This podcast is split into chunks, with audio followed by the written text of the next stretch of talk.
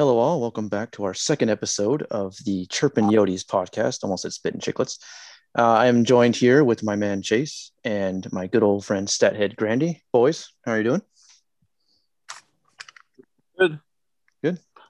Doing well, Tyler. How about yourself, man? Uh, not doing too bad. Not doing too bad. We had a really killer game uh, last night. Of course, we'll get into that. Uh, but first, I'd like to just talk about something uh, that I personally uh, find really near and dear, and that was the skating for Leighton this past uh, was it Sunday. Uh, someone that has lost a couple loved ones, especially one really close to me to cancer. It was really cool.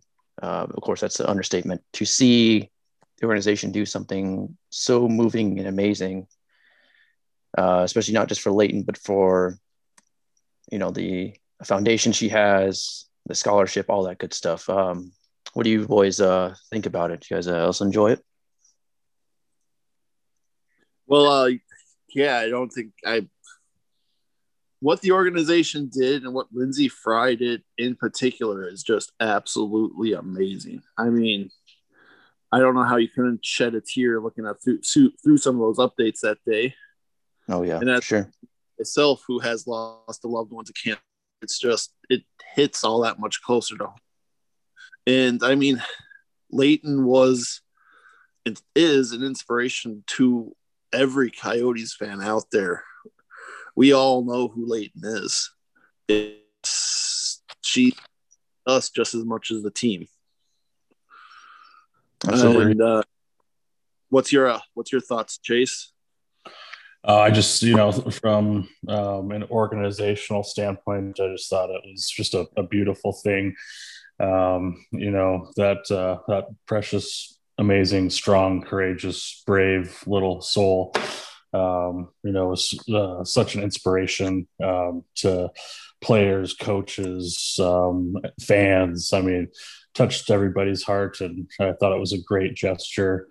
Um, Lindsay Fry is bar none amazing and you can't thank them enough uh, for you know what they did and and all that good stuff um, fans and everybody who donated it you guys knocked it out of the park donated way over the amount of the goal so can't thank you guys enough for that um, you know i'm sure it's probably going to be something that you know we continue to do things for in the future or at least i hope so because it's always great to have something to rally behind, you know, such as this and for such an amazing person. Um, you know, I know it was a huge loss to everybody around here. Um, when you know we were also tuned into progress and and, and stuff like that um, just completely it, it's it was a positive and a dark dark time i feel like for this organization and um, you know it's all for the best reasons Absolutely. I think, uh, like you said, I mean, especially with the press we've had, you know, off the ice, it definitely was a very good bright spot. And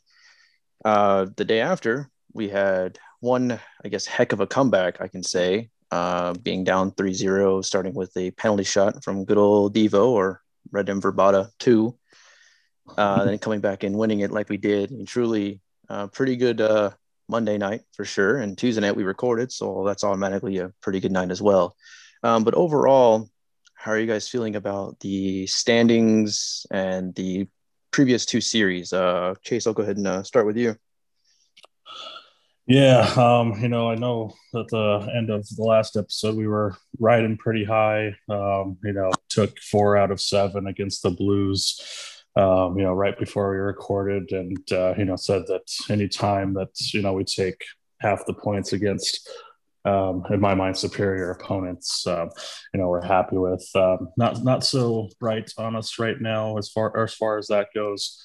Um, you know, these California team games that we have, these are games that we should win almost all of them.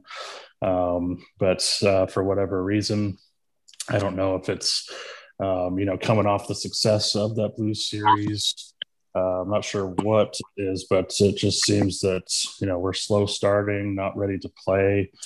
Um, but um, I mean, since the last recording, we've had three games, like you addressed, uh, two against LA, one against Anaheim, and kind of sitting, um, you know, on the outside looking in right now, in a couple different ways in the standings.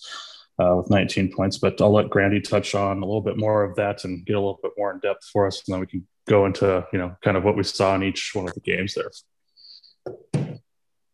All right. So as far as the standings go, in the Honda West Division, we have the Vegas Golden Knights in first place with 23 points, a points percentage which may be the most important thing this season of 719 and a goal differential of plus 14. The St. Louis Blues are sitting in second place with 22 points, point percentage of 579, and a goal differential of zero. The Colorado Avalanche are sitting in third with 19, a point percentage of 633, and a goal differential of plus 12. This really is a two team division. I mean, it's pretty unreal. Oh, and then you have the the Kings in fourth place with 19 points, 559 point percentage, and a goal differential of plus six. You have us in sixth place or fifth place, my bad, fifth place with a points 19 point percentage 528 and goal differential of minus four. And then you have the Wild in sixth place with 18 points, 600 point uh, percentage, and a goal differential of plus six. The thing, the biggest thing that sticks out to me that goal differential of minus four. And why is it, that? It's a worrying sign that of the top six teams, we're the only ones in the minus in the negative. It's it's easily fixed, but goal differential generally will show you what the truly good teams is. Just look at the Colorado and the Vegas goal differential. Sure. Yeah. And keep in mind, we haven't played Colorado yet. Oh, but yeah. I can't wait for that. That's for sure. Another thing yeah. I would say about the standings right now when you play these California teams, you need to come away with at least 75% of the points. Through three games in this little run that we're on, we're at 50 with three points that is not good enough. That is not going to cut it. That is not going to get us to the playoffs. No. Nope. Or at least if we somehow magically do, it won't get us very far. Nope. So, yeah. uh, who wants to start talking on the LA series? Uh, it was hard to watch. I will say that. Uh, luckily, I had Aaron Storm on one of the games, and it seems like uh, kind of the better thing to do for sure. I believe it was the first game. And, uh, you know, I really thought those were not easy wins for sure. Nothing's ever easy for our organization, but I thought they'd be a bit more flashy wins. Uh, and so we took two losses and got no points. Uh, that's really all I have to say uh, for now, anyway. Yeah, we, we stole one point from the Kings in, in the first game for taking it to overtime, but um, you know, kind of going into that series, coming off the Blue Series, uh, I was pretty um, confident going going in and everything like that. And uh, my biggest gripe with this, well, actually, I've got lots of gripes with it, but um, before the game even started, um, you got Hjalmarsson returning from injury, which is which I was hopeful about because as you'll notice in all these game reviews, our defensive coverage and lapses in our defensive zone, not just by defensemen, by everybody, is just so terrible. And it's amazing that Kuemper finds a way to bail us out all the time. We've got Raanta back on the shelf before this game, and Hayton scratched, and Lyubushkin scratched in the first game as well. Um, and my biggest takeaway from this is that we just flat out weren't ready to play. Um, they came out and totally dominated play for us. I have from my notes at least two stretches in this game where we went over 10 minutes without a shot on goal. And that, that just can't happen. And on top of like the turnovers and everything like this, I mean, this is a team that we should beat. And they were just manhandling us. What, what do you have on this, this first game here, Grandy? On the first game, we got utterly and absolutely embarrassed in that first period. Just Mhm. we didn't show up. We didn't play. We got outworked. Their two goals weren't the cleanest of goals. They weren't gorgeous. They weren't anything like that. They were pretty dirt. They were pretty dirty, greasy, grimy, and lucky goals. But we still got embarrassed, outplayed, and just it was bad. I thought that second period of the first game, or we did much better. We I would say we won that period. The Kings still outshot us, but they're also a team that shoots from anywhere, anytime, whether it's a good or bad shot. Right. Mhm. Throw it at the net. Hopefully something will happen. Yeah, I mean, statistically speaking, right? Something's got to stick. Yep. But, but yeah, the Coyotes, I would say, won that second period and then couldn't keep that up in the third, where it was a draw, probably leaning more towards the Kings side than the Coyotes, yep. which- I would agree. which we took into overtime and couldn't get anything from. And speaking of overtime, I mean, this kind of this kind of thought is pretty much um, out of the water at this point. If uh, when we talk about the the Anaheim game, um, since they're not together at this moment in time or anything like that. But I, I was actually kind of messaging back and forth with you, Grandy, about what I mean. At this point, just let the the short leash guys just go to work, man. Put them all three out there. See see what can happen. There seem to be decent, um, you know, keeping the puck away from the opposition. Um, they're pretty tenacious after it. I mean, especially Garland. Um, they're they're quick on on guys and stuff like that. And I just uh, I just think you you know might might want to try that once. I'd be all for it. I mean, what's the what is the worst that happens putting three forwards out there? You lose the game by giving up a goal on the other end. Yep. Happened to us in said game. Yep.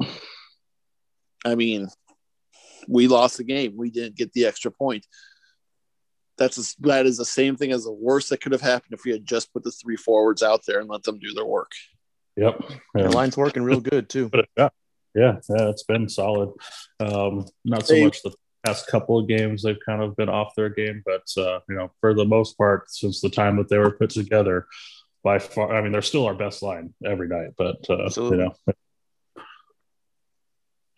I will say that Tocchet split them up in the Ducks game, and that was much needed at that point, and seemed to spark the other lines and got them going as well. Yeah, Um, Yeah, we yeah, had- definitely. we had an Come back appearance like from that. what was that, Chase? I said we actually got a few appearances from that eraser line. Somebody, some people showed up. Yeah, Kessel. It's about as big of a shock as anything. Yeah, glad. Really glad uh, Kessel's showing up, especially because I just got his jersey this past Christmas. So it does me does me good. Thought I cursed him for a minute there. Yep. So the first game, obviously, shootout loss. Um, this is um, Schmaltz had just a beautiful, silky smooth, what- you'd expect from him goal. Um, Garland missed. Uh, he came in a little too fast, a little too tight, and got fire poked. Dvorak pulled out that Vrbata move and scored. And then their fourth shooter ended up scoring Vilardi. Um, so, uh, Keller rocketed one over the net, and that's all she wrote for that one. But uh, those two shootout goals that we had are promising from Schmaltzy. I mean, he's just so smooth. And then Dvorak, which we'll touch on on another penalty shot, in a future game here in a second. So just beautiful with the reverse Vrbata. One thing I would touch on with the shootout, though, is you should, if you're going to be a good team playing against a lesser team, you shouldn't ever let it get to a shootout. Even No. the best, it's a 50 50, it's a coin flip at that point. Mhm. Anything can happen with a shootout. Don't let it get to there.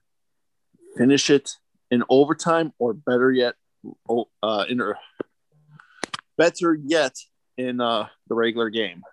Yes, yes, agreed completely. So besides, um, on that? oh, say, uh, really, I mean, you guys kind of hit the points for me again, going last. Uh, it's another unfortunate loss in LA, but luckily, uh, as I kind of briefly mentioned at the beginning of the podcast, uh, Monday night we kind of started out, should I say, bad, um, and it had the again with Dvorak being mentioned again with his Vrbata moves, started us off with that. Uh, started the scoring off, excuse me, with that beautiful penalty shot of his. Uh, against Anaheim, yeah. So we came out pretty much just the same way that we came out against the Kings in that first game against them. It was just putrid. Um, nothing going. Um, you know, they were controlling all the play. Um, and then next thing you know, at the end of the first period, we're we're down two to zero, and it's just going downhill from there. Start off the second period, and they pot another one in there, and at that point, um, you know, like uh, Grandy has harped on many times, it's um, we struggle to score goals. We have very little secondary scoring up until this point. Uh, so at that point, it's almost like that game is over, and you got to have something happen to, um, you know, get the boys going, see if they can maybe get one, and you know, start swinging some momentum. And a couple different things did happen that uh, you know I, I, feel like did spark us. Um, we had some rough stuff, and then um, a, a, very aggressive Dvorak on the penalty kill goes down the ice and uh, you know draws a, a, penalty shot on our PK, which uh, was huge. Grandy, I'll, I'll kind of let you take over here if you want to touch on what happens next. Um, well, unfortunately, Monday nights I'm busy, so I don't get a full, unadulterated viewpoint of the game, and I don't have notes with me from that game until the third period. But I will say, just from what I watched, that first period, yeah, it was putrid. It was bad. And then, yeah, this, like you said, the second period we got going. The physical stuff picked us up, got us going, sparked something in the team. Although I still think Dvorak scoring shorthanded did more to spark the team and swing momentum than the physical stuff. That's just going to be something I know we agree to disagree on. Um, it's just again though this is the worst offensive team in the league. The ducks are. We let up three goals in the first period to them. That should not happen. They shouldn't be out shooting us at any point during a game. This is a putrid offensive team that we are playing against. Yes they had their bright shiny new rookie playing but rookies generally don't make an impact. And even though Zegras had flashes, he didn't make an impact in that game. It's Agreed. just we let ourselves get beat by them in that first minute and a or period and a half of that game. And that's what has got to come out of this team. Um the Ducks game, finally we got some secondary scoring going Still not quite to the area I'd want it because I would not call Dvorak secondary scoring. He is one of our he is our leading goal scorer. Yeah. But and a piece of the core. But the last three games, we have had secondary scoring with Kessel and Brass chipping it. Um, we still need to get more, and that is something that is sorely missed, sorely lacking from this team. Even if you have a great fantastic, best first line in the league. You need the other lines con- to contribute to do anything in this league. Yep. It, yep. It's what it is. Yep, exactly. Yeah, so obviously, um, you know, Dvorak, um, you know, on the PK comes in, um, gets hauled hauled down or hooked or held. I can't remember what the call is. I, I want to say holding, but um, I can't remember off the top of my head. Gets awarded a penalty shot. Pulls that beautiful reverse Vrbata move again, and just uh, you know, Gibson just he doesn't stand a chance there. That, that brought us to three to one. Um, and then from there, um, Brassard ended up scoring um, in uh, the second as well. Um, got a dish from, I believe the primary assist was Garland, uh, secondary from Kessel. Um, and so that brought us to three to two. And Chychrun came in on another breakaway. And this goal took, shoot, I can't remember, I think two separate reviews on to see if it was going to count or not. Um, but ultimately, ended up counting. Uh, this is probably going to be the craziest sequence of scoring events you see from this team as this all took place um, in about three minutes and 47 seconds uh, for three goals for us, which is pretty much unheard of. We're not that type of offensive firepower team. Um, but you got to give kudos to the boys. Um, I was, you know, right, after that third goal at the beginning of the second period would end, I was ready to stick a fork at them. It's just like not only do we struggle to score goals, but you know we're obviously playing an elite tender and Gibson, um, and you know up until that point we just had not played well, and um, it's just like the boys didn't have it. Um, kudos to Tocchet though; he did juggle up the lines, um, switch Caggiula up onto the short leash line minus Garland. So you had Caggiula centered by Schmaltz and on the other wing, and then you got Garland playing with uh, Brass and then Kessel on the other wing, and it did um, help that line. Obviously, they did get on the score sheet there um, that Brassard goal. All three of them contributed to that Brassard from Garland and Kessel. So that, that is definitely a, a, good thing to see. We've joked about that line in the past that uh, pretty much anybody you put with them gets erased and, you know, all that good stuff. So hopefully that's something that can continue. Um, and then Devo ends up potting the game winner in the third period um, on a tip in shot uh, assisted from Chychrun and Keller. Um, so huge game from Chick. Um, just a, a, huge comeback for us. Um, it's not something that I expected. Um, you know, with about eight minutes into the second period, I did not expect us to be, uh, you know, on the top by the end. Any thoughts from you on this game, Tyler? Oh yes, um, quite a few things that you brushed on, and uh, I was actually only I think I came in, and I don't know why I remember the exact minute I came into the game. I think it was 917 or something like that. I'm pretty sure. Uh, now I'm doubting myself, right? But um, kind of thoughts too when I first saw the score 3 0. Uh, I was like, well, you know, I'll put it on just to show my support and then just to see the immediate flip. I was like, oh, well, all right. Um, again, touching all the points. But another thing I wanted to bring up is I'm just seeing some of the whispers and frustration with particularly uh, and his captaincy. Do you think he has any positive, negative to do with uh, this past series per se? I mean, since he's kind of come back, uh, it seems like he's not as sharp as he was. Uh, I just want to know what you guys kind of thought about that. I don't know. Start with you, Grandy. He's not as sharp as he was. I mean, I think OEL gets harped on way too much. I think he did come back before he was fully healthy, which at the same time as, oh, well, he shouldn't have done that. I mean, we needed him to. As but even with him not at 100%, he's better than what we were throwing out there to replace him. He's not playing. If you had to guess, and I just want one of you guys to throw out a quick guess, where does he stand on time per ice per game? I'm sure in 20 minutes time. But he is not number one on our team or number two. Hmm. It's not like he's playing as much as Chychrun or um, Goligoski is actually outplaying him as well as far as minutes per game. As he comes Browning back into form, and we've seen we've seen pieces of that from him um, as he's coming back.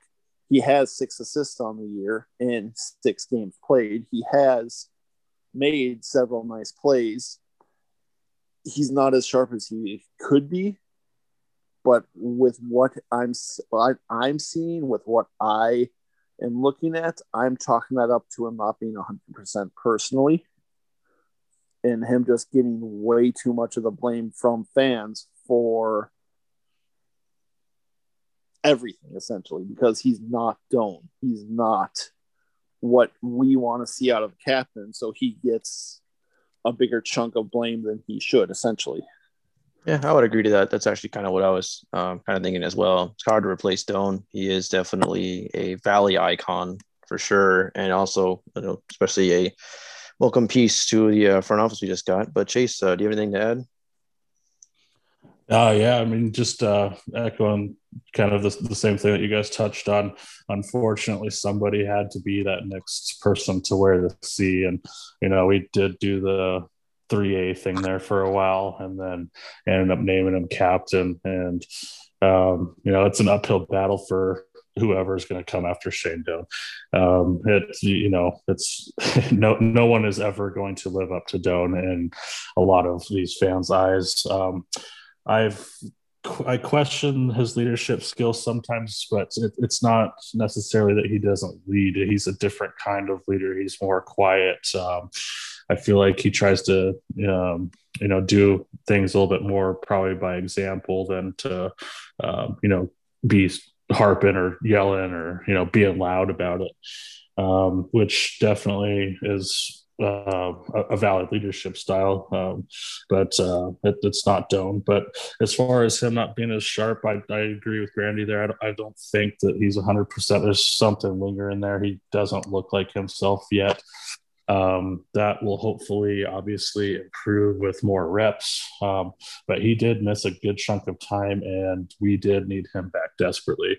We can't be throwing Capobianco and Soderstrom out there yet. Um, it's just the the drop off is um, huge on, and this is what kind of what I touched on in the last episode.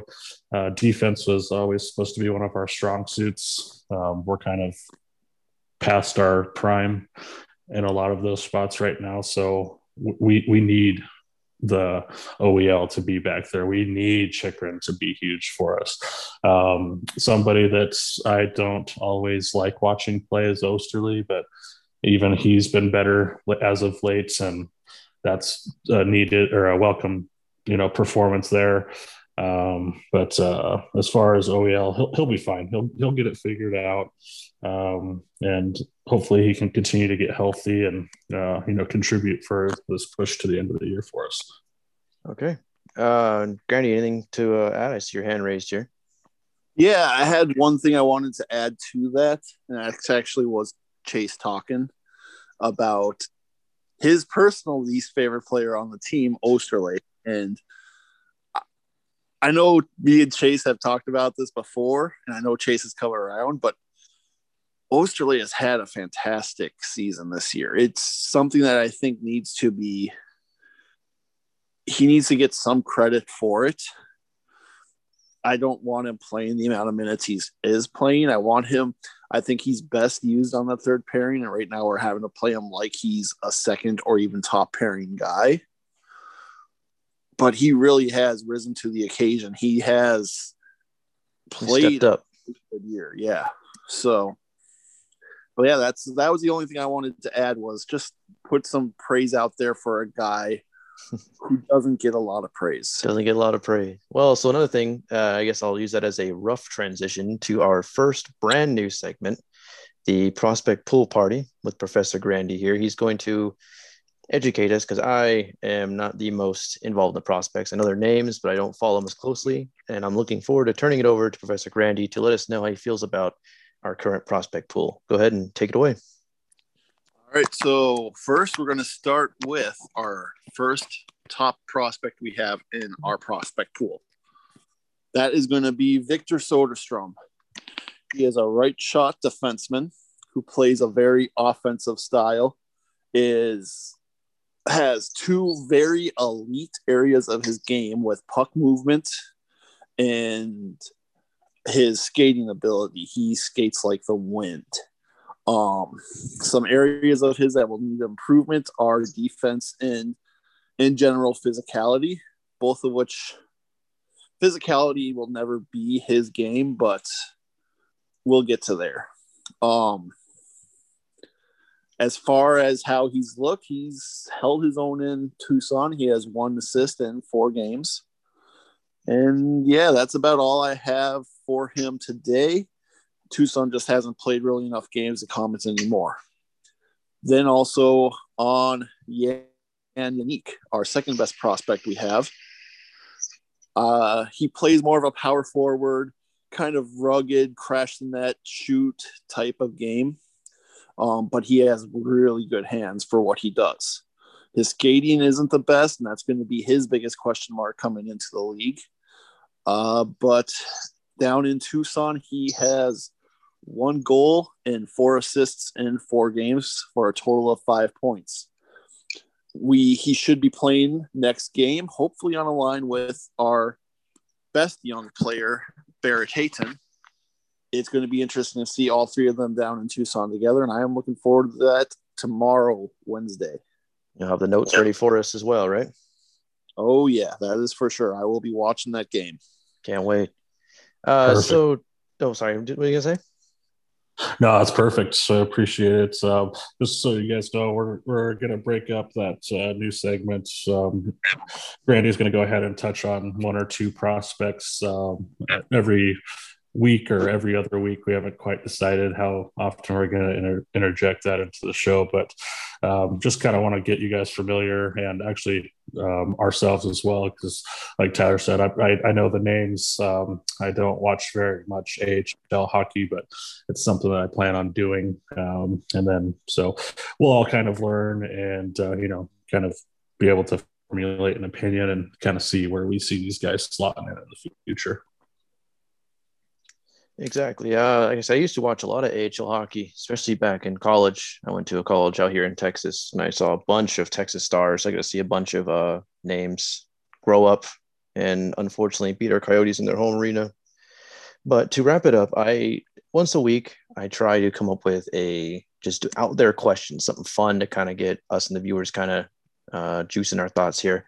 And my question this week, I did not have it written down for you guys to see uh, my girlfriend came up with this one actually, so I'll give her credit. Uh, the question is, who on the current Coyotes roster could you beat in a one-on-one fist fight?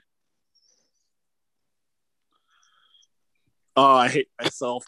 They would have Clay Keller. Like, and, and why is that? Uh, I have the reach on him, and that's really about all that there is. Garland, I have the reach on too, but I don't give myself much of a hope with Garland. So yeah, tough, uh, tough head he has. Took a puck to the jaw and all that a couple of years ago. Definitely got a doesn't have a glass jaw. Yeah, I yeah. don't think it's beating like Garland in a fist fight there. No, no, the dude takes cross checks to the neck and sticks to the face, pucks to the face. So you're, you're going to have trouble putting that one down. Who could you put down if you could? Who's your pick? Oh, Grandy took mine because that's like the safe one. Uh, I whew, maybe Schmaltzy, I, I, would say he um, not known as a very physical guy, kind of uh, you know dangles out there, tries tries to avoid the contact. Um, I'd probably have to go Schmaltzy. So it's looking like if uh, Grandy and I played on a line and we were thrown out there against Gar or uh, Schmaltz and Keller, it probably wouldn't go so good for them, huh? no, doesn't sound like fine. So good as far as that aspect. you think how they would be skating circles around us? So, oh, dude, man, I'd be sucking for water after 15 seconds, bro. Uh, five more than I got, that's for sure. but, uh, I think um, we, took, we took the easy Who's your answer? Oh, I'd probably say Keller because he's the one that's close to my five foot nine height. Um, and honestly, like I said, if it's a foot race, he probably wins. But I think, thanks to my college lacrosse skills and, and uh, years of playing, not a big deal. I could probably handle it. Um, but one guy I wouldn't fight, honest to goodness, I would not fight is Darcy Kuemper. I feel like that dude would absolutely just shred as you've seen him, he threw down a little Brady Tkachuk that was it last year. Uh, he kind of scares me actually. And the look in his eye on his uh, little picture for like Fox Sports or whatever, that it scares me genuinely. Glad he's oh, on yeah, our that, team. That was yeah. Matthew Tkachuk, but yeah, he. That's what it was. Yeah, excuse me. Yep. Yeah. Yep. Yeah, and then uh, I can't even. Who was it that he uh, went after in the Anaheim game? Was that Jones? Couple. It was. Uh, I think it was Max Jones. Yeah. Yeah, I think it was See? Jones. He's a shark. Absolute, yeah. just will throw you to the ground. I, I, don't know, man. I just I couldn't do it. Darcy Kuemper, I'll just walk away, take my wallet, take my keys, take whatever you need. Kuemper's the guy. Yeah. If you do a bar fight with him, he's picking you up and throwing you through the window. Yeah. yeah. And that's the hope. They hope he does that rather than the alternative. Yeah, you could you could tell he was obviously so frustrated with with the with the game up until that point, and uh, he, has that uh, ability to just kind of flip that switch, and um, I love to see it. But uh, you know, obviously it, it cost us an extra penalty there, but um, you know, it, it is what it is. Um, I don't know if it helped himself get more in tune with the game or, or whatnot, because he did seem kind of a, a, little bit off as well. But um, you know, for the most part, obviously he's our he's our best player. So our um, best fighter too. Yeah, definitely. I'm telling you, boogeyman under the bed kind of scares there. But I guess we should go ahead and wrap this episode up. We are getting short on our little allotted time here. Uh, so, any last minute thoughts you guys want to go ahead and say for our next recording session? Nothing that comes to my mind. So, I guess we'll just see everyone next week. Yeah, nothing here either. Um, obviously, just hope that uh, you know we start coming out ready to play and not having to dig ourselves out of holes as we are not uh, a firepower team. Um, you know, it's like I said, it's a struggle for us to score more than two goals a game. So um, it does us a lot better if we come out ready to play and not have to chase the game in the later stages because uh, it, it just very rarely. I mean, it's worked a couple times for us this year, but um, you know, it's difficult to do for this team. Absolutely. And I guess to close out my personal thoughts, uh, thank you guys for all the feedback. Uh, we've been listening. Uh, all of us have received good messages, positive feedback. Uh, keep them coming. Uh, follow us on Twitter. I believe it's at the Chirpin Yotes or at Chirpin Yotes uh, and Facebook. We also have a Facebook page. Um, and that's it, guys. I think uh, we're ready to see you hopefully next week. Perfect. Thanks, boys. Yes, sir. Thank you.